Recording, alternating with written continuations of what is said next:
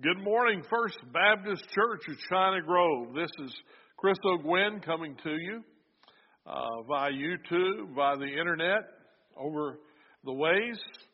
And we're going to talk today about the calling of God and how immediate it is. The title of my sermon today is The Time is Now. You know, we're all creatures of habit, and as human beings, we tend to procrastinate. Why do today what you can put off till tomorrow? You might say is our byword. But God has a different kind of schedule. And we want to talk about that today, about the immediacy of God's calling.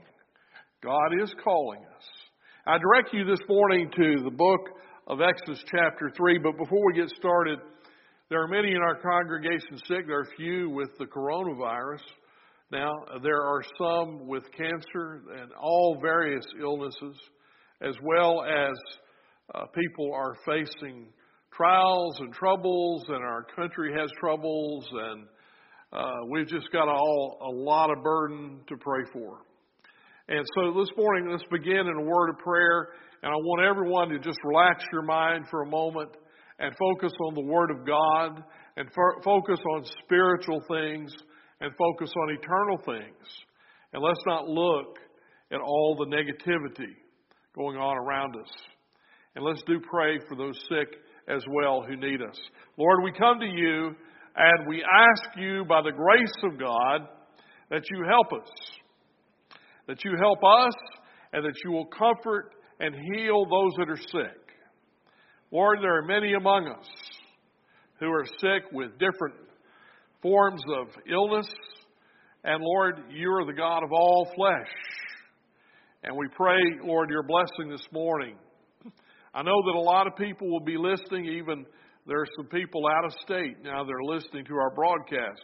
And we thank you, Lord, for that. We thank you for being able to come via this medium and pray this will continue throughout the future. Lord, we give thanks today for Jesus Christ, our Lord and Savior. Without Him, we would have no hope in this world. We would have no way. And yet, through Christ, a way has been made the way, the truth, and the life to heaven. And we have eternal life because of the Son. He who has the Son has eternal life. We give you praise and glory and honor and thanks. In the name of Jesus, amen. In Exodus chapter 3, we find Moses having fled Egypt. He has been in this land for 40 years. A desert land, an arid land, tending the flocks of Jethro. And one day, as it happens, he's returning from the flocks and he sees a burning bush. And the bush burns, but it's not consumed. It continues to just burn, but not, not consuming it. That would be interesting to see. And he turned aside to see this great sight. And out of the bush, God called him. And he said, Moses, Moses, verse 4. And Moses said, Here am I. And God is calling all of us as believers to His service. We need to respond, Here am I. As Isaiah did, he said, Here am I, Lord, send me. God said, Who will go for us? And Isaiah said, Here am I, send me. And he told Moses, Draw nigh, put off your shoes. The place which you stand is holy ground. He said, I'm the God of Abraham, Isaac, and Jacob. And Moses hid his face, for he was afraid to look upon God. And God went on to t- tell Moses, I've seen the affliction of the people in Egypt, and they cry unto me, and I know their sorrows. I am come to deliver them out of the hand of, their, of the Egyptians and bring them into the promised land. And I'm kind of paraphrasing here. And the, and the cry is great. They're oppressed. They're in slavery, oppression. And I will send you, Moses, to Pharaoh, that you will bring up the children of Israel out of Egypt. And Moses responded not with the arrogance that he'd had 40 years earlier when he slew the Egyptian, with, with the humility of a man who has seen his life crumble before his eyes, a man who's been very humbled. And Moses said, Who am I that I should go? That I should bring forth the children of Israel out of Egypt? And God said, I'll be with you. I'll be with you. And he says, Moses says, What shall I tell him your name is? And God says this in verse 14, and here we are. And God said unto Moses, I am that I am. Tell the children of Israel, I am has sent you me unto you. I am. Not only is that a signification that God is a self eternal existent being, which is a deep meaning of it, but it also tells us that God is very much a God of the present. God didn't say, I'm an I was God or I will be God. He says, I am. And I always like to point that out in talking about this story. Our God is not interested in what you used to be. That's history. And you may think, well, I've had a checkered past or this or that. Nobody could be worse than Saul. He killed Christians. God is not interested in what you used to be. He's not even interested in what you think you're going to be tomorrow, what you plan on being. God is interested in the calling upon our lives today. And that's what he was telling Moses. Moses, I need you now. Not tomorrow, not yesterday, but now. Now is the time. And God is calling us, every believer, I believe, in the United States of America, to stand up today, pray, and stand for Jesus Christ as never before. I think our faith is going to be challenged as never before. And we will have to stand for God. And that stand is today. It starts today. And so we need to realize that our God is very much, again, a God of the present. He's not, you know, you can promise God anything tomorrow, right? And I've seen a lot of people do that. Lord, if you'll get me through to today, I promise you this tomorrow. And very rarely are those promises ever kept. My idea, if you're going to serve God, start today. Somebody started one time, they came forward to dedicate their life and said, When should I start? Next week, Pastor. I said, You know, you start this afternoon, right after the service. If you're dedicating yourself to God, you start now. Well, I've heard a lot of football coaches, and it's truthful. You're in a rough game or a championship game, and they and the old coach made the statement: tomorrow, tomorrow there is no tomorrow. There's only right now, today. The game is before us today. Tomorrow it'll be over with. And you can talk about next year or tomorrow all you want, but today is all that matters. And God is very much that way. The old preacher, I heard one time an old preacher say, listen, tomorrow is just an elusive dream. It is. God is interested in what you're doing for Him today. God is interested in the present. God is interested in your testimony today, your service today, not tomorrow. Now, he's interested tomorrow, but not as much as what that you do today. And somebody else said this, this is not original with me. Yesterday is a canceled check, and tomorrow is a promissory note. Only today is ready cash. So we have to remember that. The only time we can spend for God today is today, right now. We have no other time to spend than the present. Future is future, past is past. But let's talk about one thing that's very important to all people. And maybe you're listening this morning in the sound of my voice. Maybe you're, you're going to be listening Sunday uh, morning outside in the outside service. When is God calling us to be saved? And I hear a lot of people say, well, I'll put that off. I'll wait till I'm a little older, or I'll wait till the time is right, or I'll wait I'm ready to die. That's not true. Turn to 2 Corinthians 6 2. 2 Corinthians 6 2. For he saith, I have heard thee in a time accepted, and in the day of, of salvation have I secured thee. Behold, now, now, now is the accepted time.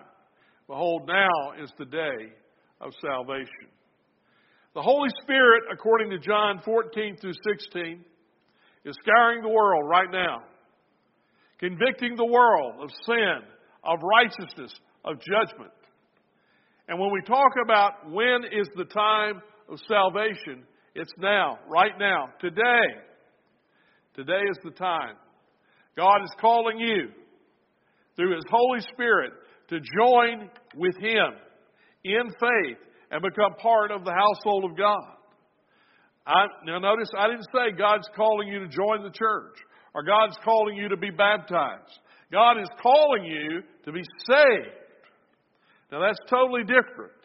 That means God is calling you to believe on Jesus Christ as the one who went to the cross, who shed his blood, who died for our sins, who rose again from the dead, to give us eternal life and to trust him, and the Holy Spirit will come in and give us new birth, new life. And that's salvation. It's not of anything we do. It's not of our works. It's not of our efforts. It's something God does in our heart upon belief and faith and trust in Him. Have you trusted Christ? Today is the day of salvation. I say that in the very beginning. We're not going to wait till late in the sermon to give the gospel. We're going to do it now. And if you haven't accepted Christ, bow your head right now and call on Jesus to be saved because now is the time of your salvation. Amen. And why be lost? And I put the question here. There's two things I want to ask you if you're in that condition. Why be lost one more day? One more day. What if Jesus comes today? Why be lost one more day and give me a good reason to continue to be lost one more? There's no good reason to live in your sin one more day. There's no good reason to live with the debt of sin upon you. There's no good reason to be lost one more day. Today is the day of your salvation. I want us to turn now over to Hebrews chapter 3, the book of Hebrews. Somebody said that Hebrews proves in the Bible that men should make the coffee, right? Hebrews. Right? No. Hebrews was written to the Hebrews. a little bit of humor there. but he says this, and, again, we're seeing a we're going to see a pattern this morning. We're going to see a pattern all the way through. That the expectancy of God is always in the present. Okay? So he comes to the church of Jerusalem and he's sending a message, and I believe this is Paul writing this, and Paul says, verse 7 Wherefore, as the Holy Ghost saith, today, if you will hear his voice, harden not your hearts, as in the provocation, in the day of temptation, in the wilderness, when your fathers tempted me, proved me, saw my works, 40 years. Today. And then verse 13, but exhort one another daily while it is called today, lest there be, be any of you be hardened through the deceitfulness of sin. Folks, the message of the Holy Spirit to the church at Jerusalem was today, hear His voice. Not tomorrow, but today, listen to what the Spirit of God is saying to you. Listen, and I say this to you as Christians, as people of this church. What is the Holy Spirit saying to your heart today? Today, open up your heart and mind and listen to what God has to say. Hear His voice. You say, I don't want to hear. Well, if you don't, a very, a very interesting thing happens. It, mentions it here, being hardened through the deceitfulness of sin. Sin will de- deceive you, and disobedience will deceive you. and you will harden your heart to God. And you say, what does that mean? That means when God calls, it's something like this. He's calling, said, Hey, this is God calling. But the next time he calls, says, Hey, this is God calling. And the next time he says, Hey, this is God calling. And then the next time he says, Hey, this is God calling. And the next time, Hey, this is God calling. You see what's happening? If you were to flip over a few pages in this book, Paul says these people are dull of hearing and can't hear anymore. They can't hear what God's saying to them. Why? They've gotten hardened. So when we don't respond, if God's working in our heart about things and we, we say, oh, Lord, I know, God, then we become hard. Not God does it, but we do it to ourselves. We become hardened to the voice of God through the Holy Spirit in our hearts, and we can't hear what God is saying anymore. And then finally, we're just kind of like spiritually deaf. And then it's going to take a heartbreak to God to get you through and to get you reoriented. And it's, we're backslidden at that point. But do respond. Listen, when God calls, respond to what He has to say.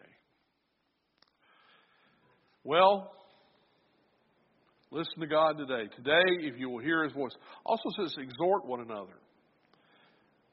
Now, you we don't ever use that word. I, I never go into church and say, Chad, I want to exhort you today. But I might say, Chad, I'd like to encourage you today. That's what modern English translation, that's what it means. It's simply exhort is the old English word, what they used to say, what we say today for encourage. Encourage. I want to encourage you. And we, we should do that daily. Listen to me. Today, exhort one another daily while it is called today. We need to encourage one another as believers, lift up one another, encourage one another. Look, every person is having some problem or toughness in their life. We all are struggling to get through. We all need the grace of God. We all need each other. We all need the love of God, and we need the encouragement of the saints. I mean, we ought to love each other and show that love and encourage one another. And let me just say to you this morning, just a side sermon, encourage one another a lot. A lot. I know it's social distancing. I want to put my arm around people. You know, I'm a physical person. I want to hug everybody and put my arm around them. And, and it's been a little difficult. And I'm trying to figure out new ways to encourage since I always did it physically. So I'm having to think of words. And, uh, but I'm working on it. I'm doing the fist bump and the elbow bump, and maybe we'll do the thing. I don't know what we're going to do, but encourage one another. Well, let's look at John chapter 9, verse 4. We have an interesting verse here. Jesus is speaking and says this I must work the works of him that sent me while it is day, for the night cometh when no man can work. Now, Jesus is simply saying here that as we have the opportunity to work for God and do for God, we should. You know, I would love, love, love to be able to do what I did when I was young and knock on a lot of doors. But you know, after going down two or three sets of steps, I'm about finished. I can't do that anymore. Only, uh, matter of fact, we did canvassing at my previous church. I said, okay, find me a neighborhood that's built on slabs. And I, they would always send me to a, a neighborhood where there's slab houses, you know. Our, in fact, our house is built on a slab, uh, so I don't have to go up steps. And I said I can do that, and I did that. I worked. I got a lot of church members out of uh, that slab neighborhood, by the way. It was a nice neighborhood, but it was all built on slabs, and I think we got three or four families out of that neighborhood. But you know, it's it's a problem. We get to where you know the things we say, well, I'll do that for God tomorrow. I'll, I'll teach Sunday school tomorrow. I'll do that next year. Uh, I'll do this next year. And, and you know what happens? Next year never comes. Or someday we're going to say, well, you know, I could do that for God. But Jesus, look, when Jesus comes, the work is over. The work on earth is over. It's through. It's finished. There's no more work to do. We're in heaven. We're sitting in the, in the stands with the rest of the cloud of witnesses. If we go on to be with the Lord, if we go to be with the Lord right now, we're going to be sitting in those stands along with Abraham and Isaac and Jacob and uh, Moses and everybody else, and, and we're just we're doing the cheer work in heaven. We're cheering them on, and but we have no impact here on earth. This is, and if you saw the uh, uh, Christmas Carol by Scrooge, you saw that Marley, his partner, had died, and all that he sought to do good, he realized is wrong. He couldn't do anything. He could not do anything to affect the human race now. His opportunity to do good for man was gone. Our opportunity to serve Christ is fading away every day. As we get older, we get less energetic. We get uh, the knees don't get better, arthritis don't get better. We we do less and less, so on and so forth. And we have to find better ways. But while we've got the health, while we've got the opportunity, while we've got the stamina, while we've got the, the wherewithal to do for Christ, and as long as we can, we should do. And as long as I can preach for Christ, I'm going to preach. I want to be like Jim Harris. I want to be 84, 86, however old he is, and still be preaching.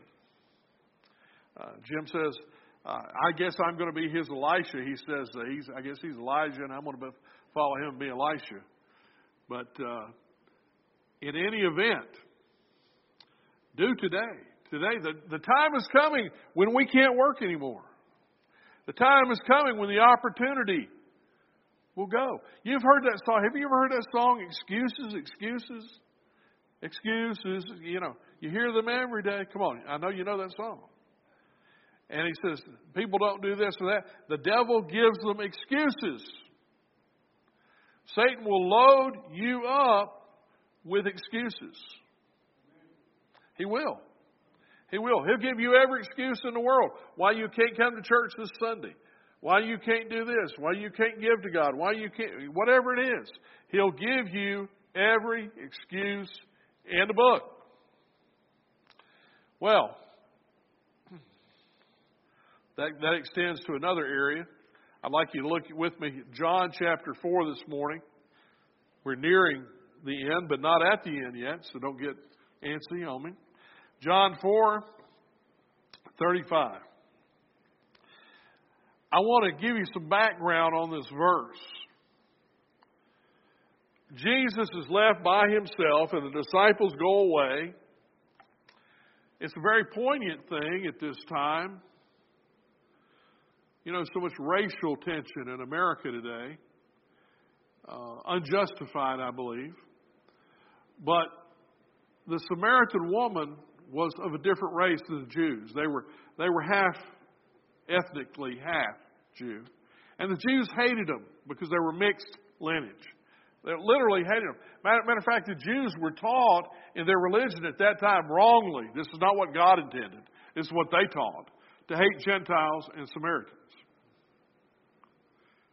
And of course, that's one of the reasons Jesus came and condemned the Hebrew, Hebrew religion, because that's not what God taught. God never teaches us to hate people. But they were they literally taught you to hate Gentiles and hate Samaritans. And this, he meets this woman at the well. She's a Samaritan, and interacts with her and, lead, and leads her to salvation and faith in himself as the Messiah. And her first reaction is, "We don't have any dealings with you. We, you know, we don't have any interaction. You're Jew. I'm a Samaritan." But Jesus said, Time's coming. Those that worship God will do it in spirit and truth. Listen, there's no divisions in the Bible ethnically, racially. No such thing. Uh, we all had Adam as father. We all had Noah as an ancestor. And whatever we are, we might be different skin colors. We're all humanly of the same lineage. And that can be proven. In fact, we all have Adam's sin nature. Amen. We all have the same nature, and that's, that proves that we're related. And uh, so when it comes to mankind, I don't understand really all this. They're just people. There's people. We, I always say that there's different shades of people.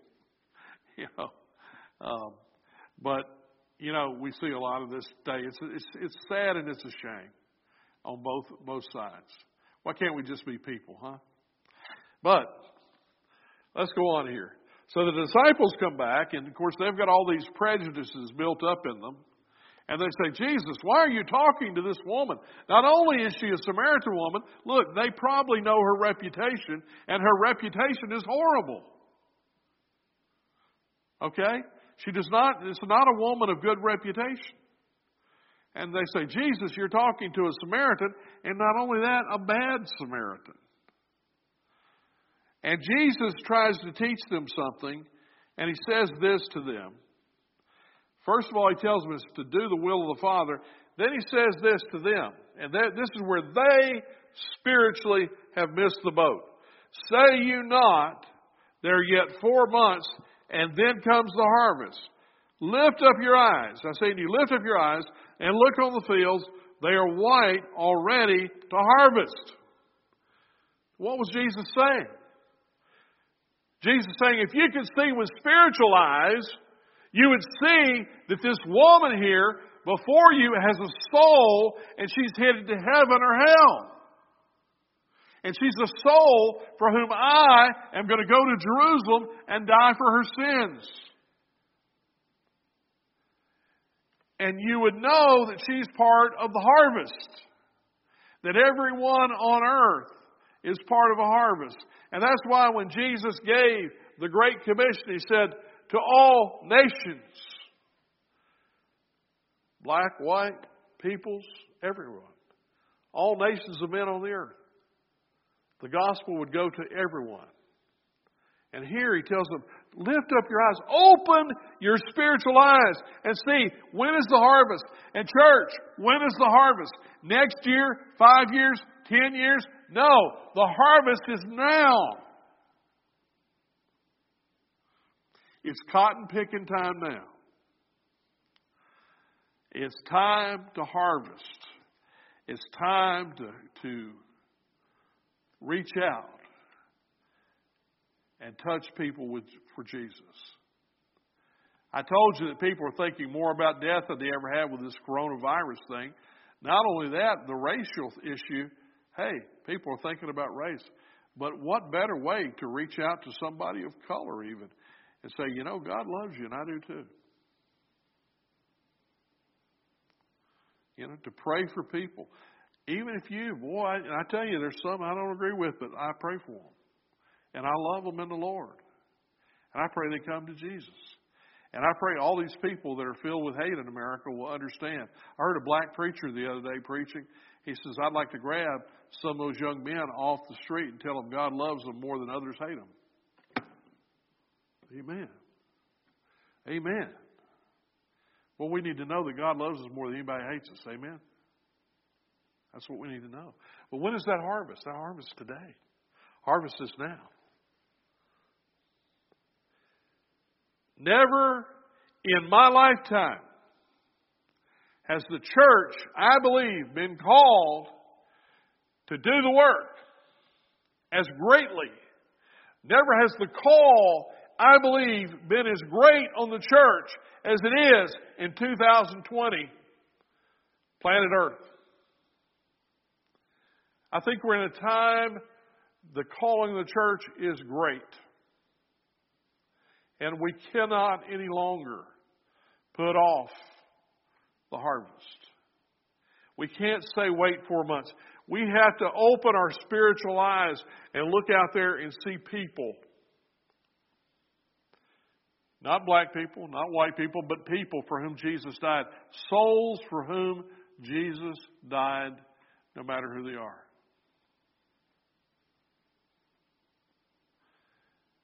And we have to see, just like Jesus saw the Samaritan woman, he didn't see a Samaritan woman. He saw a woman that needed, needed faith. He saw a woman that needed forgiveness. He saw a woman that needed to find faith in him. And that's what we need to see. It's a challenge to the church. Church, quit making excuses. Salvation is today. And how you say, well, how can we know the right time? Well, the right time is now. Sow seeds. You go out there and you say, well, nobody got saved. Did you share Jesus with people?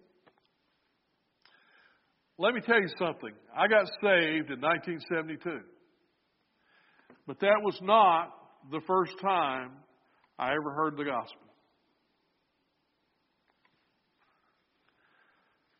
Pastor Ellis of Trace Creek Baptist Church came to our home one time. Let me tell you why. Because a lot of the boys, John and David Ellis of Trace Creek Baptist Church, Southern Baptist Church, in my home community, had an RA program. And they'd say, hey, to all the boys at school, y'all want to come over and play softball this afternoon after church? Or after, after, after school? We say, yeah, we want to go play softball. And we'd get on the bus and we'd ride to the church with David and John. And we'd get out and we, for an hour, we'd get the softballs out. We'd play softball and we'd play ball with our gloves and softballs and bats.